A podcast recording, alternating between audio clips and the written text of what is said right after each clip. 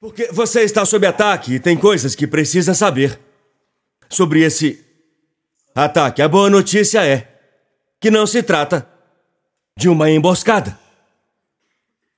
Pedro diz que o diabo é como um leão rugindo.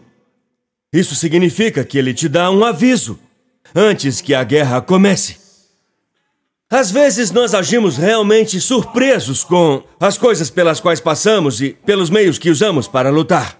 Então entramos em situações mais difíceis do que esperávamos e pedimos a Deus que faça grandes coisas em nossas vidas, mas a batalha começa e agimos como se não tivéssemos sido avisados. Pedro disse: Este leão, o diabo, não se cala. Ele é um rugido. Vamos lá, me dê seu melhor rugido. Uou! Eu nunca fiz isso, já mandei falar com a pessoa ao lado várias vezes, mas ruja pra pessoa ao seu lado, assim. O demônio tá bem assim na sua frente, ele vai, ele vai avisar que tá chegando.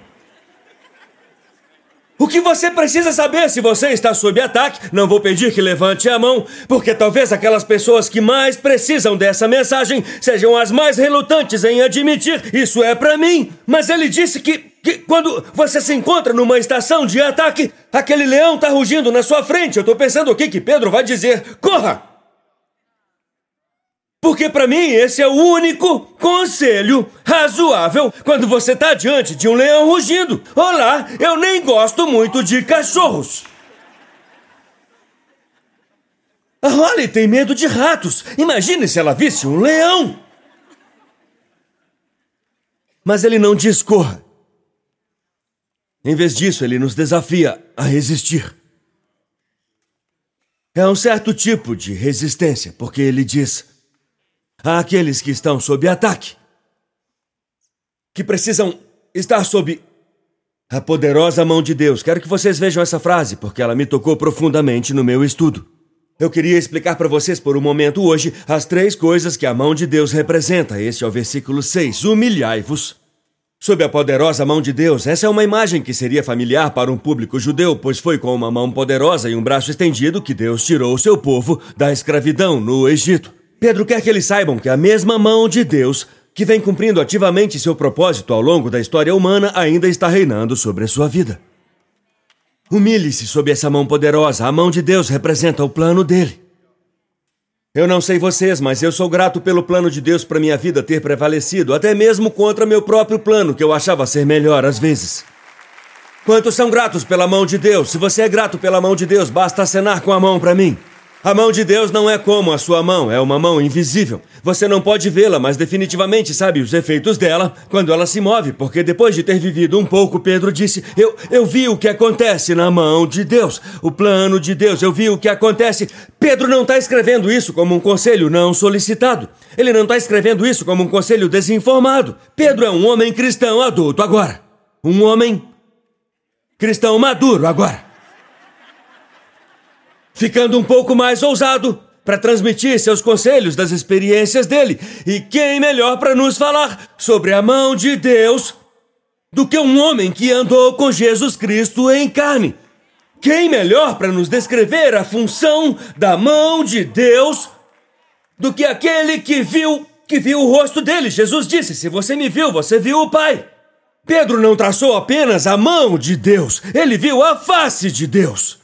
E agora ele diz para quem está sob ataque, sob depressão, sob decepção, lidando com o fracasso, chegando ao fundo do poço sem saber o que vem a seguir, surtando, chorando para dormir à noite, se sentindo sozinho. Ele diz a todo crente: Você tem a grande mão. A mão de Deus é poderosa, a mão de Deus é forte, a mão de Deus está sobre a sua vida. E prevalecerá, pois eu conheço os planos que tenho para ti, declara o Senhor. Planos para te prosperar, não para te prejudicar, planos para te dar esperança e um futuro. Se você está sob ataque hoje, precisa saber que a mão de Deus está guiando você. Essa é a mesma mão que abriu o mar para que seu povo pudesse caminhar através dele. A mão de Deus fará um caminho onde não há caminho. A mão de Deus vai tirar água de uma rocha, água de uma rocha em um lugar seco. A mão de Deus está sobre a sua vida. E ele tem um plano.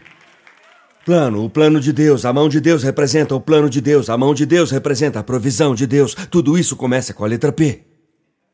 É assim que eu faço. A provisão de Deus. E quem melhor para lembrar a uma igreja que está sob ataque ou a um crente que está sob ataque? Que a mão de Deus é o lugar onde o pão se multiplica do que aquele que viu cinco mil sendo alimentados com apenas alguns pães e alguns peixes. Sempre que você vê um pacote de lanche infantil Captain D's multiplicado em uma festa, você sabe algo sobre a provisão na mão de Deus. E Pedro estava bem ali. Ele viu o que aconteceu quando colocaram pão na mão de Jesus. Ele sabia que às vezes, quando você sente que está em um lugar de falta, sua provisão nunca depende de sua própria capacidade de prover para si mesmo ou de sua própria capacidade de criar recursos para si mesmo, mas qualquer coisa que você colocar na mão de Deus, se multiplicará. Qualquer coisa que você colocar na mão de Deus, ela se multiplicará. Ela continua chegando, ela continua chegando. Se tenho testemunhas, você passou por alguns momentos difíceis na vida, mas a esperança continuou chegando. Você esteve em alguns lugares apertados, você se sentiu esgotando, você sentiu que não chegaria ao dia seguinte, mas de alguma forma a força continuava chegando, a alegria não parava de chegar. Uma manhã continuou chegando, apesar do seu passado. A mão de Deus é uma mão de provisão é uma mão de proteção. Deus me tem nas mãos dele. Quem melhor para me ajudar a ver que a mão de Deus me protegerá do que aquele que tentou andar sobre as águas? Vocês conhecem a Bíblia? Vão estudar essa história em Mateus capítulo 14, onde Pedro está tentando chegar a Jesus, ele está indo em sua direção. E na hora que ele chega lá, às vezes é exatamente quando você está na iminência que você começa a afundar. Eu nunca vi isso antes. Eu posso tomar um tempinho? Ok, eu vou tomar um tempinho então, já que vocês deixaram. Em Mateus 14, eu só ia citar isso, mas parece que vocês vieram ouvir uma pregação hoje. Eu não sei o que está acontecendo aí na sua cidade, mas há algumas pessoas famintas pelo pão da vida aqui em Ballantine. Então diz que Pedro, na tempestade, saiu do barco. E então, quando ele saiu na água, ele se saiu muito bem, veja, ele foi em direção a Jesus. Põe no telão, Mateus 14. Ele foi até Jesus, mas quando viu o vento, ele ficou com medo e, começando a afundar, gritou: Senhor, salva-me. Então ele grita antes de afundar completamente. Ele está afundando, mas não está afundado. Ele está descendo, mas não está caído. O leão está rondando, mas não tem prevalecido. Vocês estão comigo? Veja só, isso é o que eu nunca vi. O versículo 31 diz que imediatamente, essa é a palavra, Jesus estendeu a sua. Vamos de novo. Imediatamente, Jesus estendeu a sua. Imediatamente, Jesus estendeu a sua mão. Observe a construção da narrativa. Jesus não está caminhando em direção a Pedro. Pedro está caminhando em direção a Jesus. Quando Jesus vê Pedro afundando e o ouve gritar, ele estende a sua mão e Pedro está perto o suficiente para Jesus o alcançar. O problema de alguns de nós não é estarmos afundando, é que não ficamos perto o suficiente, vamos lá, para que Deus nos tenha ao alcance dele. Mas eu vim anunciar para aquele leão hoje, aquele mentiroso, o diabo, que estou ao alcance dele mesmo quando eu estou afundando, mesmo que os ventos e as ondas estejam rugindo furiosos em minha vida, eu estou ao alcance dele. Alguém grite, eu estou ao alcance dele. Estou ao alcance dele, Deus me tem ao alcance dele. Deus me tem nas mãos, ele, ele me tem em sua mão de proteção. Ele pode me deixar sofrer um pouco, mas não me deixa ficar lá. Ele é meu Deus e eu estou na mão dele. Humilhe-se debaixo da poderosa mão de Deus. Não importa o quão bem você possa andar sobre a água, importa o quão perto você está da mão dele. Não importa a sua inteligência, importa a sua rendição. Não importa a sua habilidade, importa a sua rendição. Humilhe-se. Eu tô pregando para alguém. Eu tô pregando para alguém tão duro que você nem se move para nada. Você tá tentando conter as lágrimas, mas Deus enviou um pregador com uma mensagem. Você pode ir em frente e clamar: Senhor, salve-me. Eu não posso fazer isso sozinho. Eu não sou suficiente sozinho. Humilhe-se debaixo da poderosa mão de Deus. Ele te levantará no devido tempo. Ele vai te levantar. Ele vai te deixar descer baixo o suficiente para você saber que precisa dele, te levantar alto o suficiente para deixar o mundo saber que ele está com você. Vamos lá, vamos lá, vamos lá.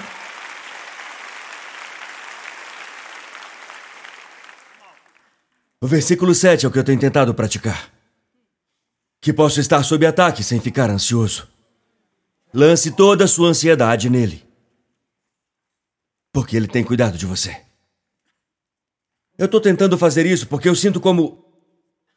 Depois do Cold Orange Revival, eu senti que eu sofri um ataque emocional. Eu nem sei ainda se eu já saí disso. Parte disso provavelmente é por causa da adrenalina e fatores fisiológicos que têm a ver com acordar dez noites seguidas e toda a recepção de tentar entreter os convidados por dez noites e fazê-los se sentirem especiais. Parte disso, porém, tinha que ser espiritual e. Foi como se por dez noites, se você não estava aqui em nossa igreja, você basicamente perdeu demais por não ter vindo ao Cold Orange Revival. Mas não só a cidade passou por um abalo após o evento, mas eu passei por um abalo. Eu não quero usar isso para uma consulta de aconselhamento, porque eu não quero ter que pagar pelos seus honorários ou coisa do tipo. E eu não quero que você se preocupe comigo, porque eu prometo que eu tô bem. Eu amo minha esposa, meus filhos, estamos bem e tudo mais. Não me envie esses e-mails. Estamos orando por você, pastor. Não é por isso que eu tô dizendo isso. Vai me fazer sentir que você perdeu o ponto se me enviar um e-mail. Eu não quero um cartão, flores, biscoitos para me engordar porque você acha que eu tô com lutas. Eu não quero nem preciso disso. Só preciso dizer uma coisa. Enquanto, enquanto estávamos aqui conversando sobre dez noites, dez anos, comemorando dez anos, eu me senti sobrecarregado com. Eu tenho o que é preciso para os próximos dez.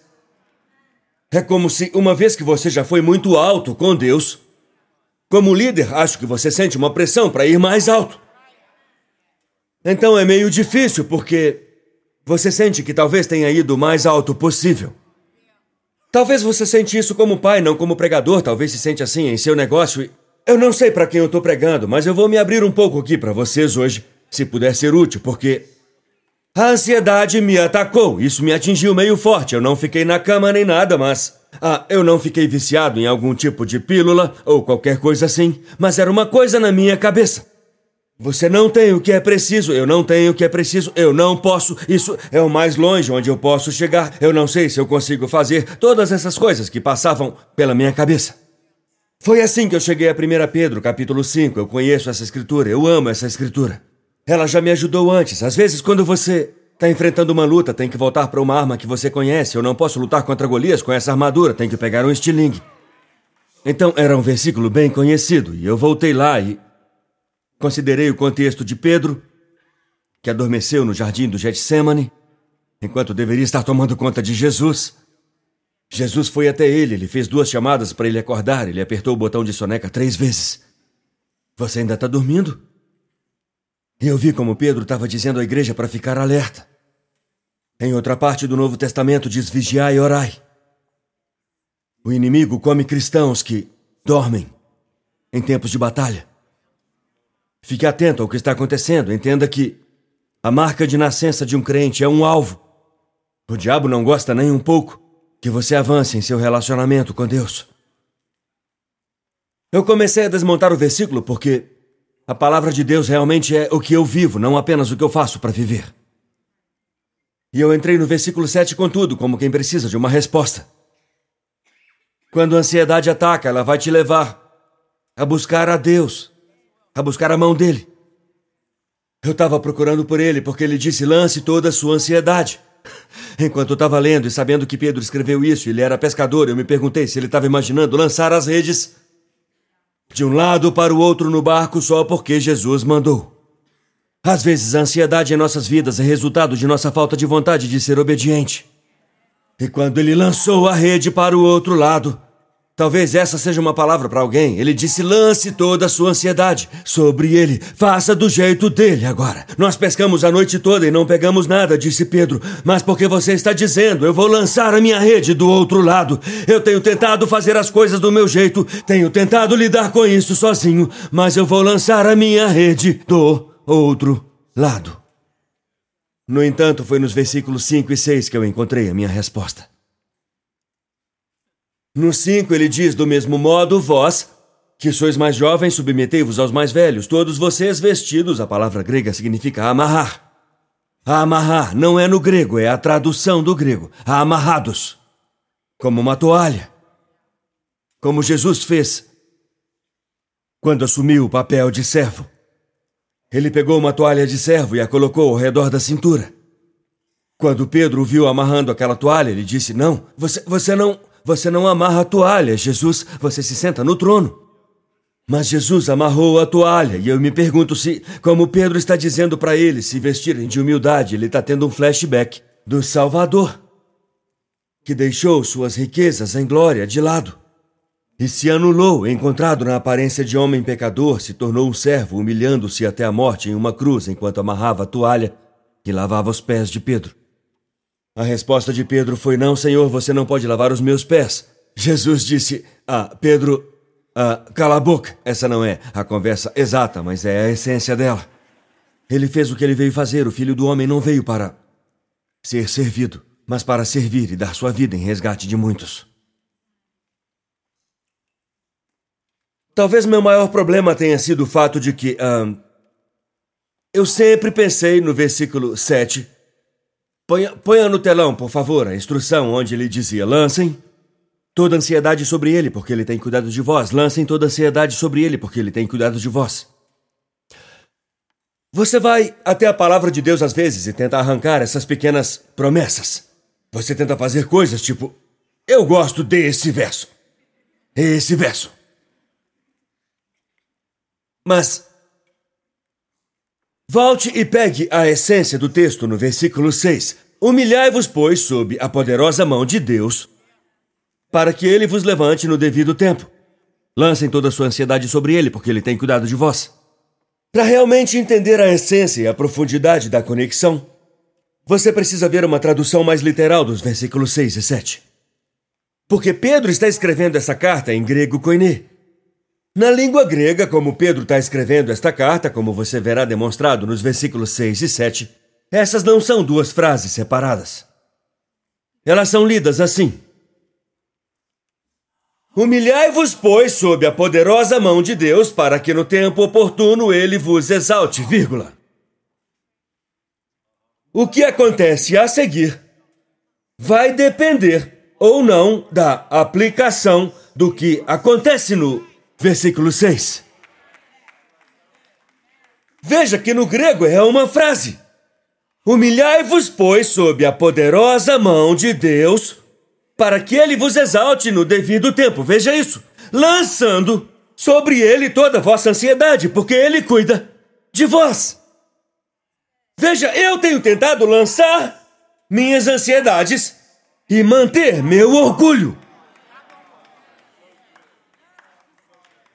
Mas a questão é que você precisa saber que o orgulho e a ansiedade vêm no mesmo pacote.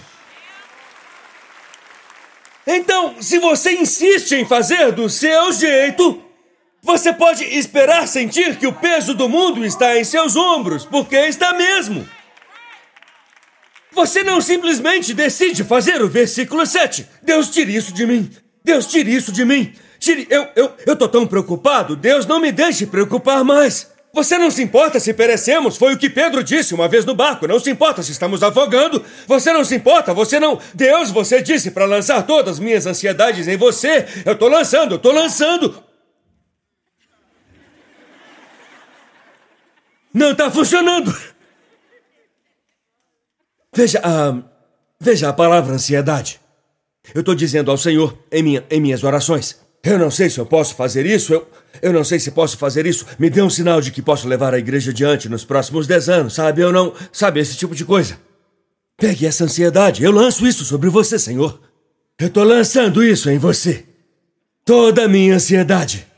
E depois de orar assim por um tempo, o Senhor falou comigo no meu coração. Essa não é uma conversa em voz alta, não quero que vocês pensem que eu sou muito, muito louco, mas é a impressão que eu tive. O Senhor disse: Já terminou? Cala a boca, Pedro. Já terminou? Veja a palavra: ansiedade. Veja como está escrito em inglês. Veja o que está que está no centro da palavra. Você viu? Mostre na tela. Bem no centro da sua ansiedade se você realmente rastrear isso. Eu não estou falando de uma condição médica. Eu não sou farmacêutico, não sei nada sobre isso, não sou neurologista. Eu quero dizer espiritualmente falando que o Senhor me disse que no centro de sua ansiedade está o seu orgulho. A razão pela qual você está tão ansioso é porque você tem o eu no centro. E você não pode sustentar isso porque esse não é o seu trono. Ei, obrigado por nos assistir. Certifique-se de se inscrever no canal para que você não perca nenhum vídeo ou lives. Compartilhe esse vídeo com um amigo. Um agradecimento especial aos que têm ofertado generosamente. É por causa de vocês que este ministério é possível. Não há limite para o que Deus pode fazer através de nós quando nos unimos. Obrigado pelo seu apoio. Deus te abençoe.